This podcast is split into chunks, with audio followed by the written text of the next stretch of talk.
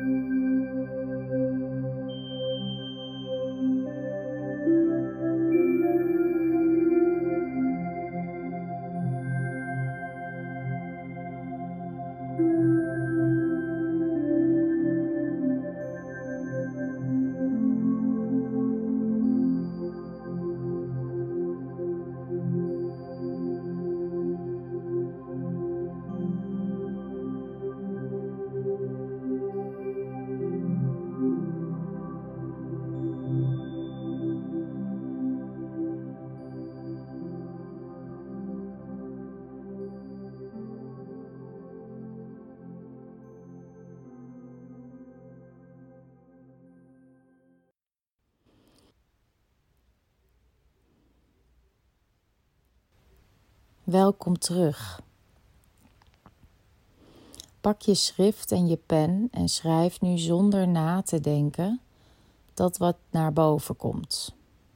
Schrijf steekwoorden op, misschien zinnen. Misschien wel dat je moet tekenen, dat je iets tekent. Neem daar even de tijd voor. En terwijl jij schrijft, wil ik je meenemen wat er dan gebeurt. Die ruimte die je nu voelt, dat stemmetje wat je hebt gehoord, de beelden die je hebt gezien, dat is je intuïtie. En die praat tegen je. En het enige wat jij hoeft te doen is er naar te luisteren. En soms is deze heel ver weg.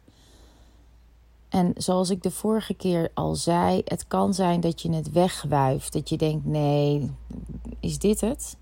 Dat kleine flubbertje, is dit nu waar ik iets mee moet doen? Maar juist dat kleine flubbertje is het zaadje tot jouw soul story. Neem nog even de tijd om wat steekwoorden op te schrijven.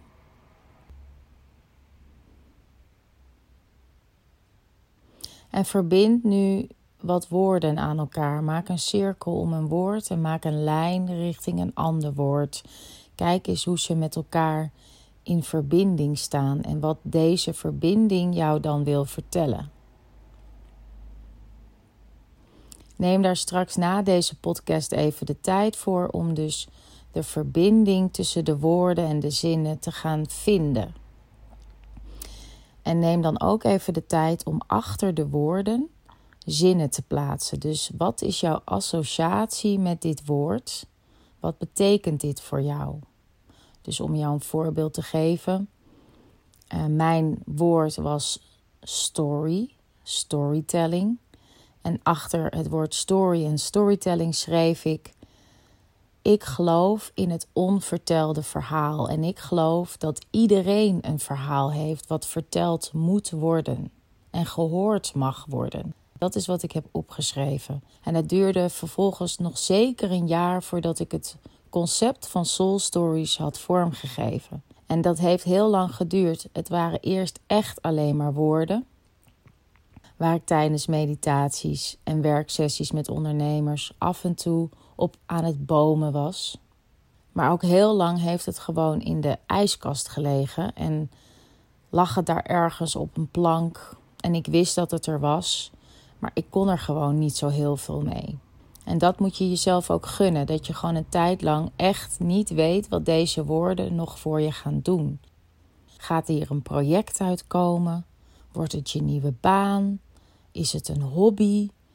Moet je het naast je neer gaan leggen, dat is soms gewoon nog heel erg onduidelijk. Ik daag je uit om de komende 10 dagen te mediteren.